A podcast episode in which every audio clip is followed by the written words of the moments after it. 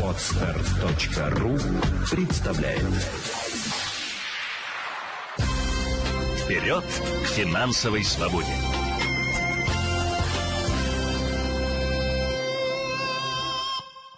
Добрый день, в эфире «Реальная политика». Меня зовут Евгений Гусев. Обсуждаем события, которые меняют нашу жизнь.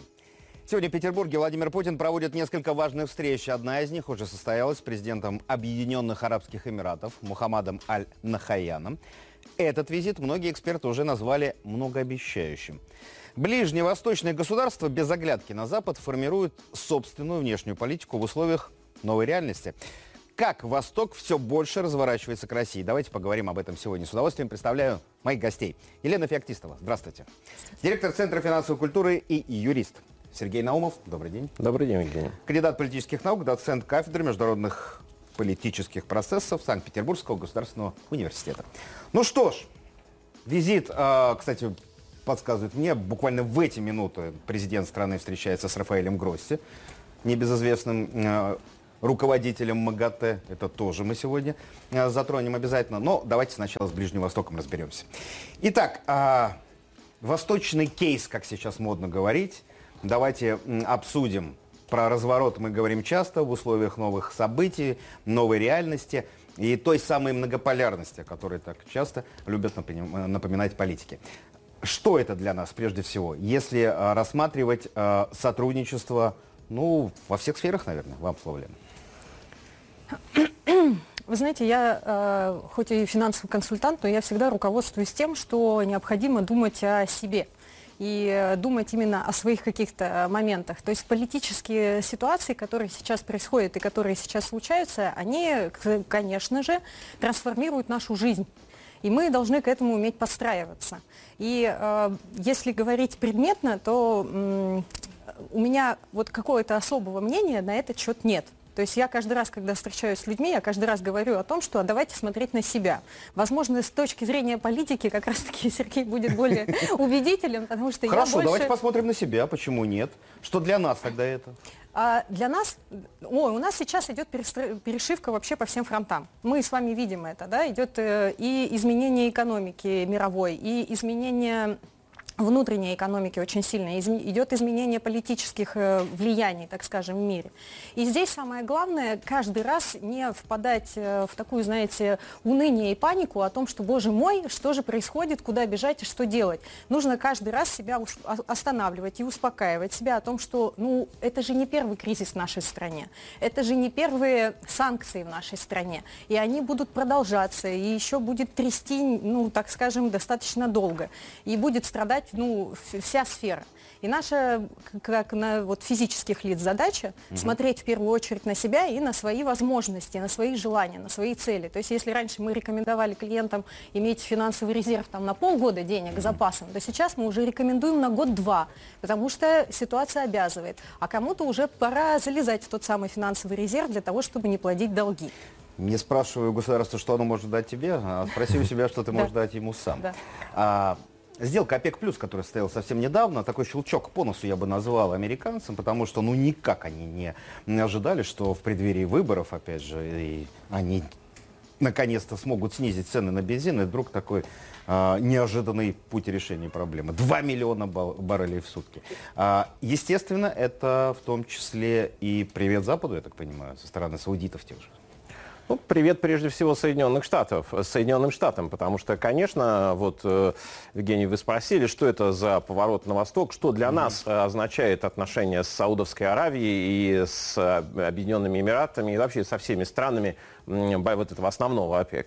На мой взгляд, это временное, такое временное ситуативное сотрудничество. А, знаете, в России тоже популярна поговорка «против кого дружить бу- будем?». Ну так вот, как раз, на мой взгляд, вот этот альянс, он такой, э, он почему временный? Потому что, несмотря на то, что э, мы с Саудовской Аравией и с э, Эмиратами. Эмиратами конкурируем. Мы конкурируем за поставки нефти в Индию, в Китай. Поэтому, в общем, но сейчас и нам, и им выгодно поддерживать максимально высокие цены. И, в общем, для того, Ну, чтобы эти Все-таки давайте по объемам, они так побольше нас. Естественно. Вообще стран, странный ОПЕК плюс, ну, с одной стороны, да, но с другой стороны, если мы все-таки в ОПЕК плюс э, э, входим, то вот это ОПЕК плюс дает примерно 40% мирового, до- мировой добычи нефти. Я просто про то, что ОПЕК плюс услышали в большом ОПЕКе, где как раз саудиты заправляют. Конечно. Конечно, поэтому мы все-таки занимаем почетное третье место. И его, в общем, с- э, хотим сохранить. Поэтому вот для, это в качестве такого временного ситуативного альянса и можно рассматривать это решение о сокращении добычи нефти. Нам оно дает э, определенную уверенность, что мы вернулись к объемам и финансовым поставкам до февраля э, 2022 года. В общем-то, сказать, то есть оп- определенное обнуление всех этих спадов, которые у нас э, были весной и летом. Вот. Но опять же, я думаю, что и сегодняшние переговоры э, с президентом Эмиратов, они как раз по- по- будут, э, безусловно, выторговывать себе условия. Я думаю, что в определенной степени делить а, индийские и китайские рынки, которые, конечно, собственно, являются основными и для них, и для И нас. для нас в числе. А, давайте о ментальности поговорим. А, Восток дело тонкое, мы привыкли к этому. Часто звучит это выражение, особенно когда мы начинаем какие-то переговоры на высшем уровне в том числе. А, насколько проще России договариваться с представителями Востока, чем с представителями Запада? Или Запад нам ментальнее, ближе? Э, Ну, здесь спорно, спорно, потому что в каких-то моментах, конечно, у нас все-таки прозападная система управления и бизнеса, и постройки, вот вообще выстраивания каких-то бизнес-процессов. А восточные все-таки идеологии, там более такое мягкое, э, что ли, видение э, решения вопросов. То есть они могут долго вести переговоры, они могут долго договариваться, они могут долго обсуждать что-либо. На западном все-таки мы уже привыкли э, к какому-то уровне, что если есть задача, мы ее решаем, если не стороны не согласны, просто расходимся и ищем другого контрагента, условно говоря. На Востоке начинают долго думать, да? Да, да. Или Там- откладывают это Там вообще? откладывают, там переносят, то есть Да, там да, нет да. такой манеры, знаете, сразу да-да, нет-нет, и побежали нет. дальше. Нет, там А будут долго подумаем. переговоры вести и тому подобное. Вместе с тем отрицать о том, что у нас и есть такая немножечко восточная э, э, направленность в бизнесе тоже нельзя, потому что мы тоже любим э, какие-то процессы долго запрягаться, да, то есть есть такая, русский мужик долго запрягается, но быстро едет. То есть мы действительно можем долго готовиться, но зато эффективно потом работать, если видим цель и если понимаем, что зачем следует и как это делать. Давайте еще хотел продолжить мысль. У нас сейчас будет вот издание Washington Times, авторитетнейшее издание. И обратите внимание, какие там сейчас заголовки. Демократы хотят, чтобы американские войска покинули Саудовскую Аравию после сокращения поставок нефти ОПЕК. А, взаимодействие на военном уровне Саудовской Аравии американцев, оно уже насчитывает несколько десятков лет. Базы по всему Ближнему Востоку. Большое количество а, войск э, и техники, и технологий, что немаловажно. И смотрите, какой тренд-то намечается. Сначала Афганистан, да, уходит. Теперь разговоры, сегодня же Белый дом подтвердил, что они могут пересмотреть отношения с Саудовской Аравией. А, Я так понимаю, американцам это невыгодно. В общем, конечно, невыгодно вот этот симпатичный господин, который мы, мы только что видели или видим сейчас на фотографии, это вот наследный принц Саудовской Аравии. Достаточно молодой человек, ему 37 лет, но уже за это время в общем, достаточно прочно э, показал себя как самостоятельный независимый политик.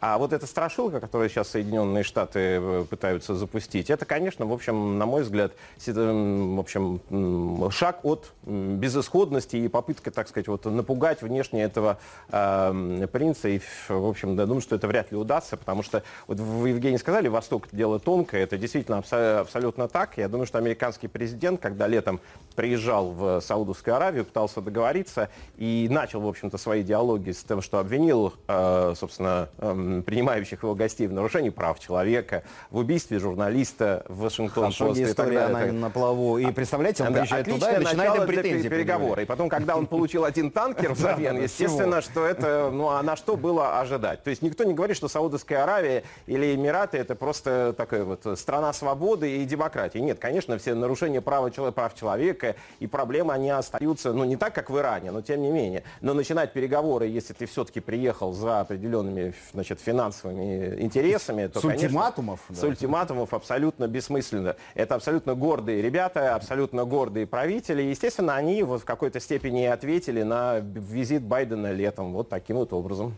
Позиция американцев и вообще манера ведения переговоров с точки зрения силы. Ну, давайте, на самом деле, вы уже как бы в другой ситуации. Ну, давайте так, у них действительно принцип приходить со своим уставом в чужой монастырь. Они всегда это делали, делают и, видимо, будут делать. Это просто, видимо, такой образ, э, не знаю, мышления или чего чего-то. Ну и даже если историю посмотреть, мы с вами знаем о том, что именно э, именно штаты завоевывались, и коренное население убивалось, да, то есть э, навязывались именно Колонизация, внешне. назовем да, это. Да, да, да, активная. Поэтому э, я даже не удивлена. Физически, том, что... так и духовно. Да, да, я не удивлена о том, что когда они приезжают куда-то договариваться, они начинают именно с претензий, потому что это их образ жизни. И вот здесь действительно э, нужно учитывать как раз-таки психологию, ту самую ментальность, о которой вы говорили ранее. А, если позволите, Евгений, да, да, да. но им, возможно, вскоре придется отойти от этой стратегии. Потому вот. что на самом деле, что делать дальше? Собственно, вариантов не так много. Внутренние запасы э, нефти исчерпаем. Они на низком самом уровне там, с начала 80-х годов. А в Белом доме начинают поговаривать о вообще радикальных сценариях э, снять санкции с Венесуэлы. И, э, по крайней мере, э, если не признать, если не признать, то вот так вот э, фактически легитимировать президента Мадуро, который уже был объявлен не то только всем самым большим диктатором, но еще и альтернативный кандидат был найден в Венесуэле. Для того, чтобы, опять же, поставки венесуэльской нефти могли компенсировать эти потери. И, безусловно, никакой сейчас из этих сценариев он не выгоден Байдену, потому что он или в, одном ситуации, в одной ситуации теряет лицо борьбы за, со всеми автократиями мира, такого главного демократа номер один на планете. С другой стороны, это, конечно, еще и второй вариант грозит финансовыми и энергетическими потерями. Слушайте, а исламскому миру, наверное, проще договориться? Ситуация, я вот так думаю, ну, внутри, э, опять же, Ближнего Востока. Между собой вы да. имеете в виду? Внутри? Между собой? Ну, конечно. Нет, ну, ну, даже ну... те разногласия, которые есть между Саудовской Аравией и Ираном, например, да, а, и маленькими странами, и Объединенные Арабские Эмираты там за перетягивание одеяла, но э, им проще и легче услышать друг друга, нежели ультиматумы с э, ну, западной здесь, стороны. Здесь я соглашусь с вами, потому что действительно они там могут только конкурировать с точки зрения рынка взбыта. И, ну и контроля, естественно, над стоимостью. А так, да, им проще друг друга понять, это правда. Я просто про то, что помимо всего прочего, мы говорим, да, о многополярности каждый день, но ситуация меняется уже на уровне экономической, промышленной, политической. То есть это же тектонические сдвиги, по большому счету. Да, в общем, не все, э, не все еще страны э, там, Востока, Запада это понимают, что сейчас мир действительно стоит на пороге, на пороге ну, как ну, философы говорят, экзистенциальных, радикальных изменений. Вот. Mm. Это изменения в экономике, в политике, в социальной жизни и так далее, так далее. Но все больше и больше экспертов и политиков, слава богу, приходят к этому пониманию, что, в общем, сейчас мир подошел вот на перепутье, после которого совершенно будет другая реальность другая реальность. И витать в облаках, как это часто делают, например, брюссельские чиновники или же чиновники в Белом доме, вот это уже политика, собственно, она приводит э, не просто к каким-то политическим провалам, поражению на выборах и так далее, и так далее, она приводит к, э, в общем, к угрозам э, физического существования этих стран, а не только уже правительств. Причем в, в этом контексте России будет отведена очень важная роль. Это тоже надо понимать, им понимать, в том числе в первую очередь. Да, поэтому, в общем, в этом, э, так сказать, новом, ну, как это сегодня среди моих коллег популярно говорить, в этой новой архитектуре, значит, мировой, мировой архитектуре, безусловно, э, Россия будет представлять очень важное место. Да, в общем, эти страны этого не скрывают. А, давайте с э, Востока перенесемся немного на Запад. Тут скандал опять в Евросоюзе. Причем, знаете, он очень показателен, потому что Норвегия сейчас стала зарабатывать огромное количество денег на газе, который взлетел в цене. Да? По подсчетам последним, вот есть статья, э, тоже Washington Post, пишут, кстати, американские аналитики. Норвегия изображается как герой и злодей в энергетическом кризисе Европы. Так вот, э, американцы э, препарируют информацию, и э, расклады такие, что за этот год норвежцы могут заработать в 4 раза больше на газе, чем в прошлом году. Там 109 миллиардов долларов. Колоссальные цифры для небольшой страны. А, и им говорят, так, минуточку. То есть все страдают, а у вас, значит, газ есть, который вы когда-то додумались в 90-м году разрабатывать. Давайте делиться. И уже, то есть если Россию, то сразу отсекаем никакие там потолок цен на нефть, пусть не будем покупать, а то здесь они вроде как начинают и договариваться, но в то же время слышны, а может и им ограничить, а может и их как бы остановить. Вот этот вот э, разлад в европейской семье. Э, это же тоже звоночки. Так, э, конечно, да, это было неизбежно. Неизбежно это было как раз-таки с февральских событий, как только начались первые пакеты санкций, когда фондовые рынки просто начали падать со страшной скоростью, и все остальное начало тоже очень сильно трясти. А, естественно, внутри, так как это все шенгенская зона, а, начинают общаться на тему того, что ну, мы же тут вроде как одна семья, и поэтому давайте э, регулировать, чтобы всем было хорошо. Но мне кажется, уже на сегодняшний момент они начинают понимать, что всем хорошо не бывает. Всегда кто-то все равно будет ущемлен, и чьи-то интересы все равно будут ну, как-то страдать так или иначе. Поэтому здесь э, только вопрос, насколько у норвежской стороны сильные политические лидеры, которые смогут отстоять интересы государства в целом. Ну и будет, наверное, они будут размышлять в первую очередь стратегически, идти навстречу, не идти, насколько это будет выливаться для них в плюсы и минусы в дальнейшем. Знаете, что сейчас в Норвегии происходит? Промышленники говорят, которые газ добывают, все вопросы к чиновникам, а чиновники все вопросы к промышленникам. И вы знаете, а посередине бедная норвежская домохозяйка, которая устала от счетов за электричество бешеное, да, в стране, где есть дешевый газ, и почему я должна выбрасывать сотни, тысячи евро на ветер. Вот типичный пример нордического характера и нордического поведения. Но на самом деле я бы все-таки отделял э, позицию США вот в, в желании заработать в 4 раза на поставках газа от позиции, э, ну, которая еще не просто еще заработать, а переманить европейские э, предприятия к себе то от норвежцев, которые, в общем, этими заработками пытаются так или иначе компенсировать а, свои проблемы. Дело в том, что мы знаем, что вот сейчас зимой и весной а, были достаточно засушливый период для Норвегии, угу. а большая часть электроэнергии в а, Норвегии поставляется через гидроэлектростанции. Там простая история. Обмелели реки, и эта самая энергия начала использоваться, собственно, они не, не, не могут экспортировать эту энергию, а энергию воды пытаются так или иначе использовать в питьевых целях. И э, для себя, в общем. И вот эти поставки, э, собственно, значит, э, это и недопоставки энергии, они, и недополученные доходы, они пытаются компенсировать этими самыми высокими ценами. Но при этом никаких геополитических амбиций э, Норвегия, там, переманить предприятия из континентальной Европы к себе или какие-то другие еще такие достаточно наглые хамские действия себе, в общем, не позволяет. Поэтому та критика, которая сейчас в, Норве... в адрес Норвегии раздается, она, конечно, менее такая, менее серьезная, чем в адрес Соединенных Штатов. Как экономика России сдерживает санкционное давление и почему многочисленные ограничения вредят самому Западу? Об этом сразу после рекламы, никуда не переключайтесь. Реальная политика на канале 78. Мы продолжаем. Давление и ограничения для России, кажется, выходят коллективному Западу боком. Экономика нашей страны выдержала уже несколько санкционных волн. К тому же правительство страны в оперативном режиме принимает дополнительные меры экономической поддержки населения. Говорим об этом с нашими экспертами.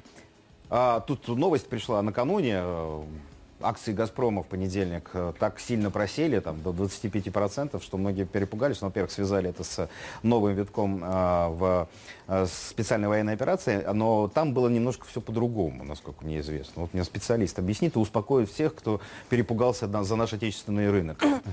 Ну, давайте сразу будем в общем рассуждать. Конечно, и главное, не... понятным языком. Да, понятным языком переводить на русский, да, я понимаю. Э, ну, неизбежно то, что наши компании будут страдать. Наши голубые фишки, так называемые, «Газпром» в их числе, естественно. А, почему? Потому что, конечно, ограничения, которые ввели санкции, они сказываются на бизнесе. А бизнес, он же не будет работать себе убыток, и он, естественно, начинает где-то цены увеличивать или еще что-то, направление и так далее. А фоном идет именно история, связанная с неблагонадежностью нашей страны, связанная с тем, Но что... мы же прошли уже этой сложной периоды. Все равно сейчас постепенно как-то выстраивается. Да, конечно. Да, конечно. В этом-то и дело, что большинство людей почему-то живут эмоциями, а нужно жить холодным рассудком в данной ситуации. Вот потому что, потому что, ну, а акции это вообще что такое? Это вопрос спроса и предложения. Из-за того, что сейчас большое... Ну, как в любом именно... магазине, правильно? Да, да, да, да. Это вопрос спроса и предложения. Из-за того, что сейчас идет такое ну, так скажем, информационная политика, которая не в лучшем свете выставляет нашу страну, и санкции, которые ограничивают э, работу бизнеса, в частности самого «Газпрома», конечно же, отражается отражается и на стоимости акций, потому что люди, инвесторы стараются от них избавиться побыстрее в страхе а, какого-то абсолютного разорения. Ну, я со своей стороны могу сказать о том, что у нас огромная недооцененность российских активов, и уж переживать и волноваться из-за этого не стоит. Но здесь нужно просто набраться терпения и ждать. Сколько уже раз переживали кризисы наши крупные компании и всегда выходили в очень хорошем виде, да, так скажем, сухие из воды. Да, возможно, будет длиться это чуть дольше восстановления, но оно точно произойдет а, через год, через два. Мы это узнаем по факту проведения, там, так скажем, официальных переговоров, завершения а, острой mm-hmm. стадии конфликта, и уже будет постепенное восстановление. То есть, если вы очень тревожный человек, у которого есть акции на российской фондовой бирже, Будьте готовы к тому, что вам придется нервничать. Я ну, рекомендую просто не заглядывайте туда. Если вы не рассчитывали давайте, на эти деньги, ну не, не заглядывайте, не Мы еще одно мнение душу. послушаем. У нас на связи по телефону Мария Конягина, доктор экономических наук, профессор кафедры экономики Северо-Западного института управления РАНХИКС.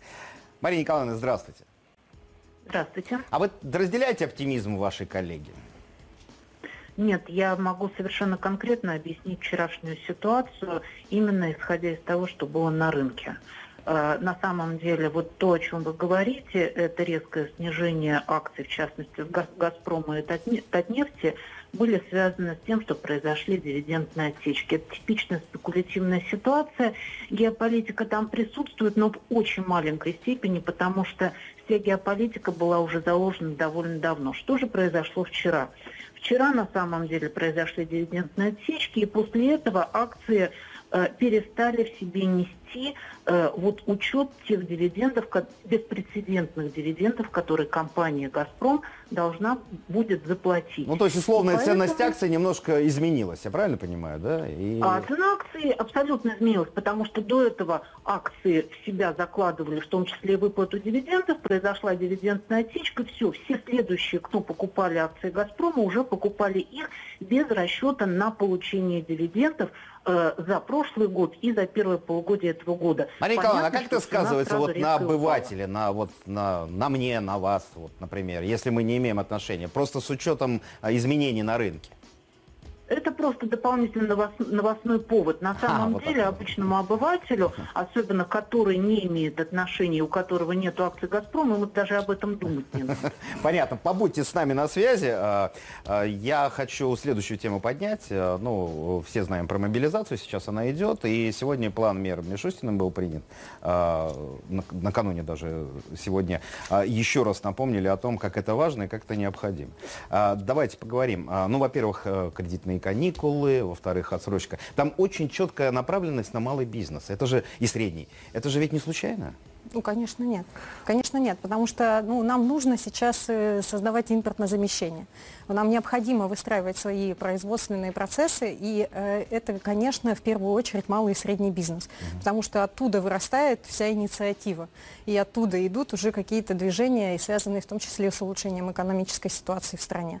Поэтому тут все, э, э, так скажем, э, субсидии, пособия, льготы, которые на сегодняшний момент принимаются государством для развития малого предпринимательства, более того, сейчас же даже существует, ну, с весны как раз этого года, существует выплата для молодых предпринимателей, тем, кому до 25 лет, можно получить до полумиллиона. Если вы открываете бизнес в районах Крайнего Севера, то там вообще до миллиона. И эти деньги не нужно возвращать. Мало кто об этом знает. Я вот все время Конечно, говорю о том, что да, мы должны интересоваться, потому что э, те, кто в системе это одно дело, но надо же развивать все остальное. У нас есть э, выступление нашего премьера, давайте послушаем его. Несколько слов о важных мерах, которые направлены на поддержку бизнеса в условиях частичной мобилизации, объявленной президентом. Они помогут обеспечить стабильную работу российской экономики. Соответствующий план первоочередных действий утвержден правительством – будет подготовлен проект федерального закона, по которому граждане смогут оставаться собственниками своего дела и заниматься предпринимательской деятельностью как лично, так и через третьих лиц. Для оформления доверенности новому руководителю индивидуальные предприниматели и главы и одновременно единственные учредители своих компаний при призыве на военную службу получат несколько дней. А если а, их уже призвали для таких организаций, будут продлены сроки уплаты налогов, страховых взносов, других обязательных платежей. Как и а, представления декларации, э, либо иной отчетности. Ну, то есть полностью э, разгрузить человека, который на самом деле отправился в зону проведения специальной военной операции, э, прекрасно осознавая, что с твоим бизнесом ничего не случится. Это, это очень важно. Причем э, премьер потребовал, чтобы в ближайшие сроки уже было разработано. Это же очень большие изменения в федеральных законах. И к 17 октября уже они должны вступить в силу. А еще одна новость, которая сегодня потрясла всех. Э, э, вам вопрос. Смотрите, а, Э, компания Nissan, ну, завод, там уже один из крупнейших находится в Санкт-Петербурге, а, передаст государство управление свои заводы. Ну, тот самый завод, который производил эти замечательные машины. Без сомнения. И передаст он за символический 1 евро. Почему для меня эта новость важная и шокирует? Потому что потери а, Nissan из-за ухода с рынка России составили почти 700 миллионов евро. Где ну, логика? Это, это уже не первый такой, такой случай. В мае э, у нас это примерно то же самое произошло э, с концерном Рено. Он также был, перешел вот в эту э, загадочную организацию Института автомобилестроения или что-то в этом роде. Вот. Ну, дело в том, что э, на самом деле ключевое в этой сделке в том, что в ней существует э, шестими, э, шестилетний период возможного э, отыгрывания назад, возможного выкупа этой ситуации. То есть они да? оставляют какие-то... Конечно. И на мой взгляд, как раз это, поскольку президент Nissan сегодня выступил с таким очень благоприятным заявлением, что спасибо там, Причем спасибо моим большое коллегам, России, да, что, да, что... Ну, во-первых, смотрите. Две Человек за евро отдает завод миллиардный почти, говорит, Две тысячи рабочих. Две тысячи рабочих. Когда да, нас там в первую очередь это, эти люди волнуют. Это очень серьезно. Кто ее будет поддерживать? Сегодня, сейчас это ответственность э, российской организации, которая связана с профильным министерством. С другой стороны, вот этот шестилетний период, на мой взгляд, как раз и ключ в, этой, в понимании этой э, сделки, что в течение шести лет можно отыграть назад и, собственно, все выкупить. Я думаю, что это тот как раз переходный период, который и Renault, и Nissan закладывают в, э, э, в эти контракты, чтобы просто вернуться на рынок, а сейчас не нести репутационных издержек. Мария Николаевна Конягин, давайте обратимся. Мария Николаевна, а смотрите, нас-то что волнует? Цена автомобиля, возможность его купить, отсутствие дефицита запчастей. Как сейчас ситуация? А, и, конечно же, рабочие места. Самое главное. Ну, я, пожалуй, начну с самого важного, что вот это решение передачи за э, столь низкую плату, скажу так, иронично немножечко, в государственную собственность в первую очередь была нацелена на, на именно вот эту социальную часть вопроса, то есть сохранение рабочих мест и деликатное да, решение всех вот этих вопросов. Однако с позиции э, именно нашего будущего владения машинами Nissan, я напомню, что он, автомобили у нас производились, это Кашкай и Экстрейл, э, скорее всего, э, их производство остается, ну, э, будет доживать э, какие-то последние Э, наверное, месяцы, да, это мой частный прогноз, как я вижу, и, скорее всего, ну вот э, через какое-то время мы лишимся полностью машин, да, вот этих именно э, Кашкая и Экстрейла под брендом Nissan. Но при этом я оцениваю решение как довольно прагматичное, потому что все-таки у нас довольно много этих марок ездит по городу, их необходимо обслуживать. И э, АвтоВАЗ – это то, что э, это то юридическое лицо, которое сможет продолжать обслуживать, да, именно эти автомобили, потому как мы с вами помним, концерн Renault, Nissan э, были связаны в том числе и э, там косвенно с АвтоВАЗом, то есть связи экономические они по-прежнему еще сохраняются. Это очень но, важно, это я, самое главное, мне кажется. Да, социальный вопрос решается, но, к сожалению, экономический вопрос по производству конкретных марок, э, я не вижу здесь э, радужных перспектив. Понятно. Давайте еще перейдем к одному э, вопросу. Он называется потребительские кредиты.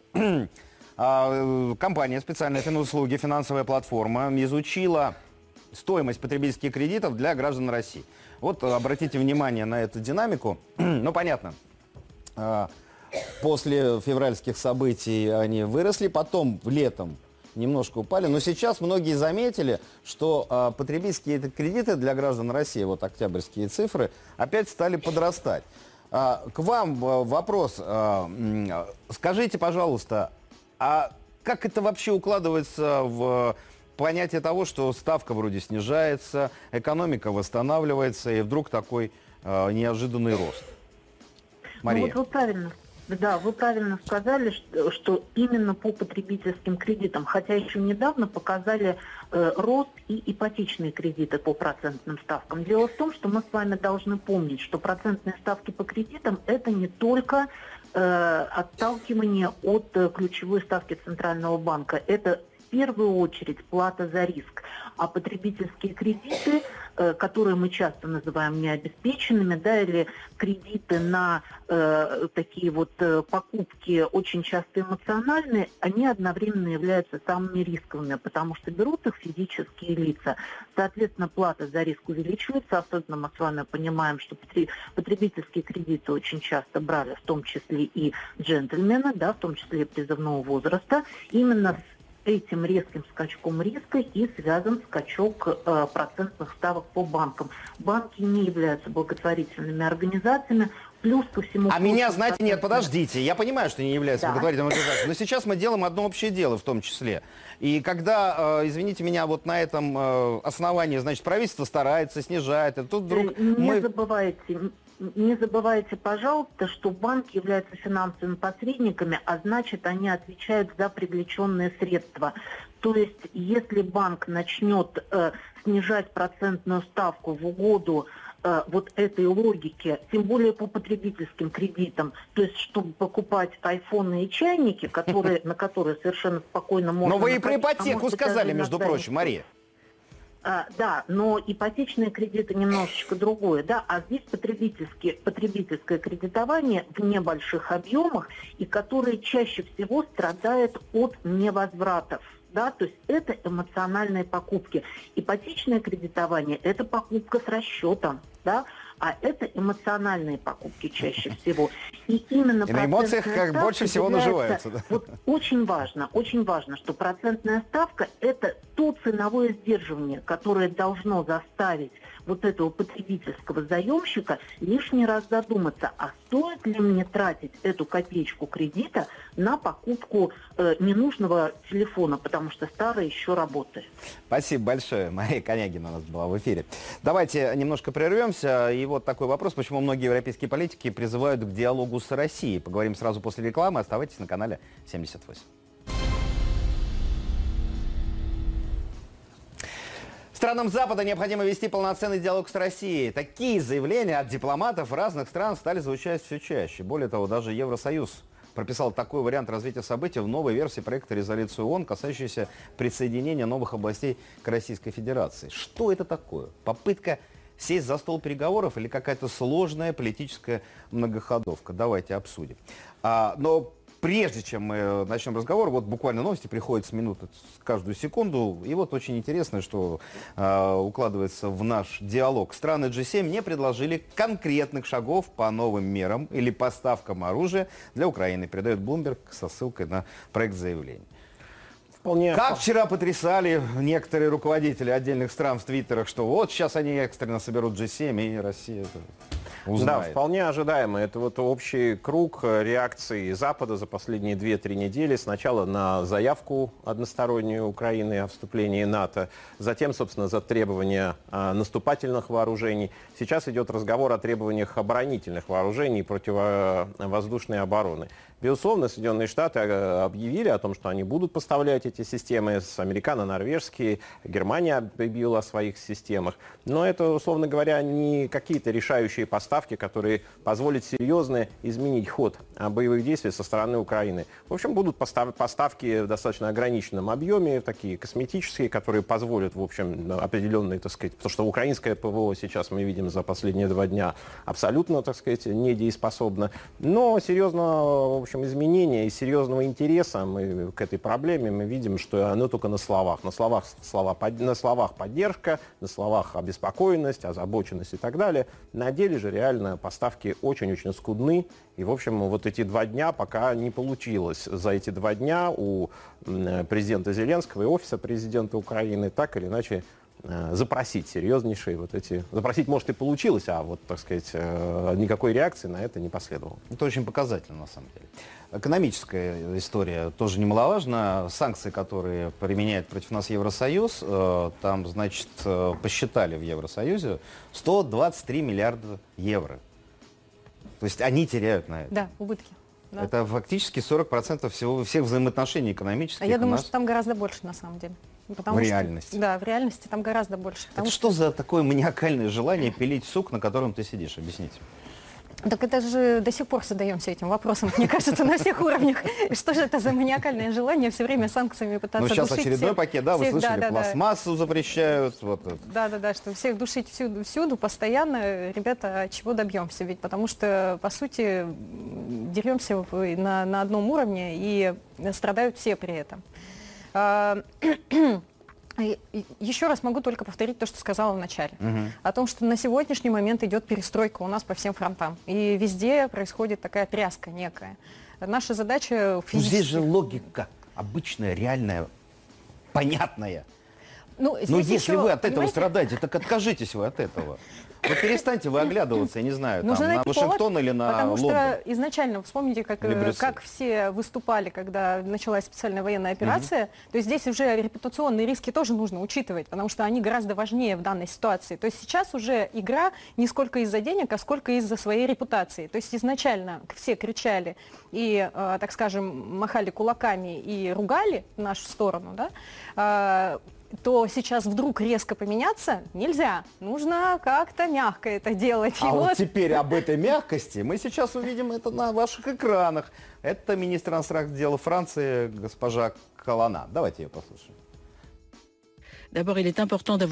Важно иметь канал связи с президентом России Владимиром Путиным. Изоляция была бы худшей политикой. Сохранение контактов позволило направить миссию Международного агентства по атомной энергии на Запорожскую АЭС. Наступит время, когда конфликт закончится. Возможно, он будет долгим. Но Россия всегда будет нашим соседом. Россия всегда будет нашим соседом. Хотя, как вы знаете, Франция с Россией не граничит. Но они даже это прекрасно понимают. Вот это вот состояние того, что эта духовная связь, она никуда не девается, и надо за это отвечать. И тут же, понимаете, заявление генсека Альянса господина Столтенберга победа России в конфликте на Украине станет поражением НАТО. На мой взгляд, это вот... э, Дипломат, Да. а, глава военного, главного силового ведомства. Да, ну, дипло, значит... э, Дипломат, как положено да, дипломату. да, да. Я послушал, вспомнил свой школьный французский, я немножко послушал в оригинале интервью Так, министра ну-ка. Колоны, вот. Но она на самом деле все, на мой взгляд, смешала. То есть, с одной стороны, в самом начале она, безусловно, выступает с точки зрения такой классической западной политкорректности. Она осуждает ракетные удары, она называет их военными преступлениями и так далее, и так далее. И вдруг затем, собственно, начинается вот разговор о Запорожской АЭС. И вот именно в этом контексте она говорит о том, что необходимо оставить России некоторое окно возможностей. Вот опыт сотрудничества МАСМАГАТЭ, что там сейчас там не два эксперта, а четыре уже, так сказать, удвоилось аж количество.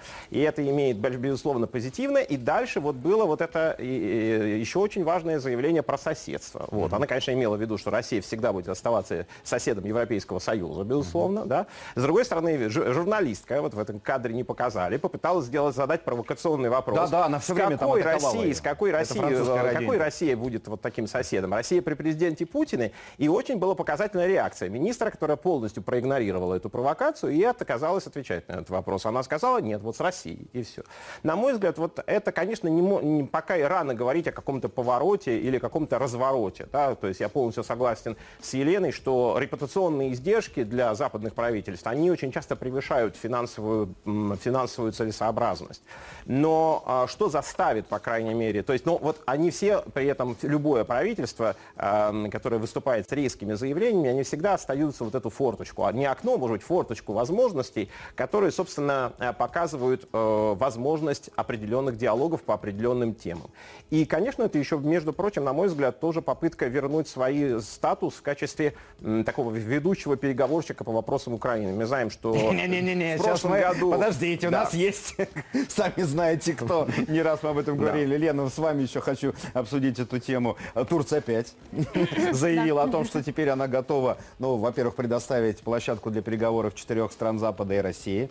Про зерно мы уже знаем, про Да. остальные конфликты знаем. Опять меморандум они готовят даже.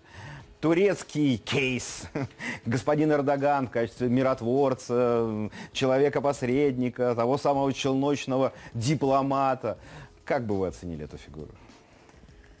А, ну, он молодец, исходя из его позиции. Ну, давайте будем честными, у него появляются возможности, он за них хватается он утверждается а таким образом, ну как, это же влияние, влияние, ну, а, а, все, что происходит, э, ну так скажем, на мировой Особенно арене. в преддверии выборов в следующем году. Да, да, да, да, это же влияние, и которое, конечно же, в том числе ему позитивно скажется.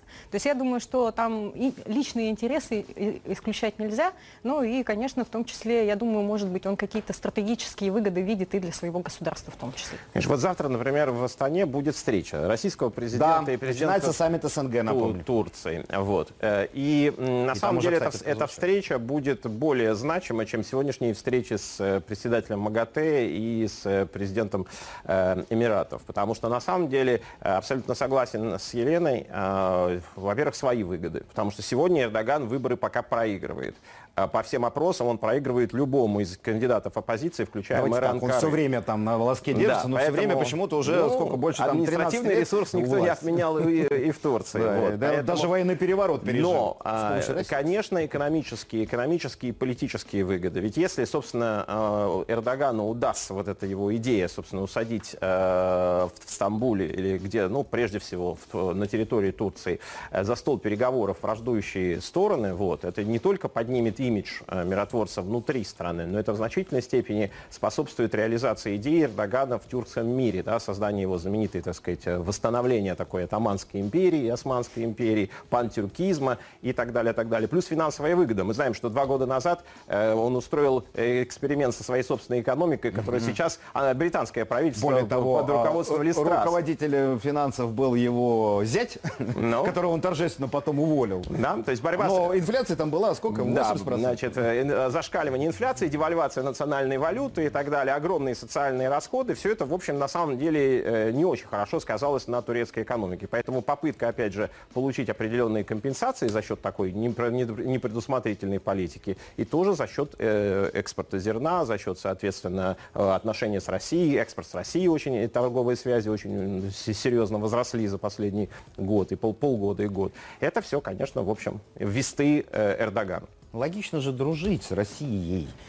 Но, э, ну как, вот знаете, как вода везде дырочку найдет, я в этом смысле. Особенно если брать энергетические взаимоотношения, э, даже, ладно, политику отодвинуть. Там, да, даже вот сейчас встречается наш президент да, с главой э, ОАЭ. Там речь идет об энергетических рынках, о ситуации, которая поможет экономикам обеих стран.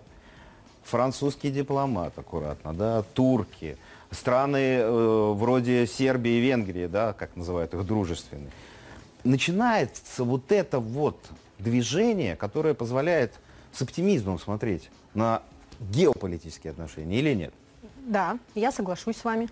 Э, почему? Потому что даже если смотреть, э, например, выпуски телепередач э, каких-то, ну, не российских, а вот местных СМИ, там, европейских, так mm-hmm. скажем, или американских, там уже даже на местных телепередачах начинаются такие движения о том, что, ребята, почему мы спонсируем э, продажных олигархов Украины? Почему мы продолжаем Да-да-да, мы тут за счет ролик, налогов, когда поляк ходил и снимал автомобили украинцев, за, за счет наших налогов, которые я плачу в бюджет для того, чтобы мне в моей стране там жилось лучше, чтобы были какие-то бонусы для моих детей в дальнейшем, почему я отправляю эти деньги. То есть такое волнение уже начинается, и государства местные, они будут все равно вынуждены реагировать, они все равно будут вынуждены как-то смотреть э, и опять же, сохранять свои позиции внутри страны, сохранять свои должности. А, и мы помним о том, что в Европе, например, э, там люди любят бастовать. Там они любят выходить с транспарантами. А вот приводят ли к этой забастовке к чему-либо? А, ну, это в том или числе, это самая вода камень точит? Это та самая вода, это все то же самое, потому что рано или поздно, если сейчас э, начнется вот э, отопительный сезон, уже похолодает очень сильно, я думаю, что там начнутся и какие-то внутренние волнения, которые нужно будет решать. И это в том числе идет вот постепенно-постепенно в ту сторону переговоров, то, о чем говорит и наш главнокомандующий, и призывает, давайте садиться за стол переговоров. Ну, все время. Да. Вы любите хоккей так, как люблю его я? Нет? Смотрите, Доминик Гашек, наверное, не надо объяснять, легендарный хоккеист, вратарь сборной Чехии, когда-то Чехословакии. Выходные дни две команды НХЛ э, играли в Праге. И там за эти команды на лед вышли наши э, соотечественники, да, то есть там были россияне, которые м, приняли участие в этих матчах. И вот он высказался о том, что теперь лидеры НХЛ, которые привезли эти команды в Прагу, должны уйти в отставку и больше, и более того, извиниться перед страной, перед целой. Вот. Это к вопросу об отношениях, да, ну, это называют лидером общественного мнения, да, человек, просто маленький нюанс вот, для понимания. Десять лет назад он играл в России за команду «Спартак», и очень ему здесь нравилось, получал отличные деньги, уже фактически будучи на пенсии, ну, вот, и никогда отсюда уезжать не хотел. И вот такие повороты. Мне кажется, знаете, это напоминает истерику какую-то, и э, НХЛ здесь намного логичнее с точки зрения того, что ну пусть э, россияне играют, и те же великолепные Овечкин, Малкин, они по-прежнему выходят на лед. Что вы думаете? Ну, в общем, доминатор, вот его, Доминатор, про- да, его да, да. прозвище, доминатор, великий вратарь, и великий спортсмен. Тут, э, в общем, никаких сомнений нет. Но это еще раз доказывает, что очень часто великие спортсмены являются плохими политиками. Вот. Поэтому тут, в общем, безусловно, конъюнктура. Да. Э, Сегодня на, в Чехии вот и Словакии сложилось такое, в общем, негативное впечатление. Ну, Словакия нас не публично троллит, э, какие-то такие серьезные темы поднимают органы госвласти. В Чехии такая же история, э, граничащая с истерией. В общем, это общее, вот э, как бы, вот почему-то в этих двух странах, не только в этих, но особенно проявляется эта штука. Вот Что касается с этими, с этими матчами, и э, это коммерческие это ж турниры. повод, да. Это коммерческие Кстати, турниры. тоже да, коммерческие И, кстати, турниры. россияне там звезды. И они в том числе деньги Да, если в, приносят. кома- в команде И в том Washington- числе чехам, которые да, собрались и- там если в команде. Washington Capitals ключ- ключевая тройка игроков, это российские игроки, собственно, Орлов, э, Кузнецов и Овечкин, в общем, которые делают погоду, у которых, ну, куча фанатов не только в Вашингтоне или только в Соединенных Штатах, а по всему миру. То есть это действительно клуб э, таки- с такими с традициями. А в Чехии хоккей знают и понимают, и любят. Там очень много болельщиков. То, конечно, вот попытки этими искусственными ограничениями так или иначе, э, ну, значит, смешать спорт и политику, ну, ничему хорошему не приводит. Спасибо большое. Елена Феоктистова, Сергей Наумов были у нас в гостях. Была программа «Реальная политика». Обсуждаем события, которые меняют нашу жизнь. Вперед к финансовой свободе!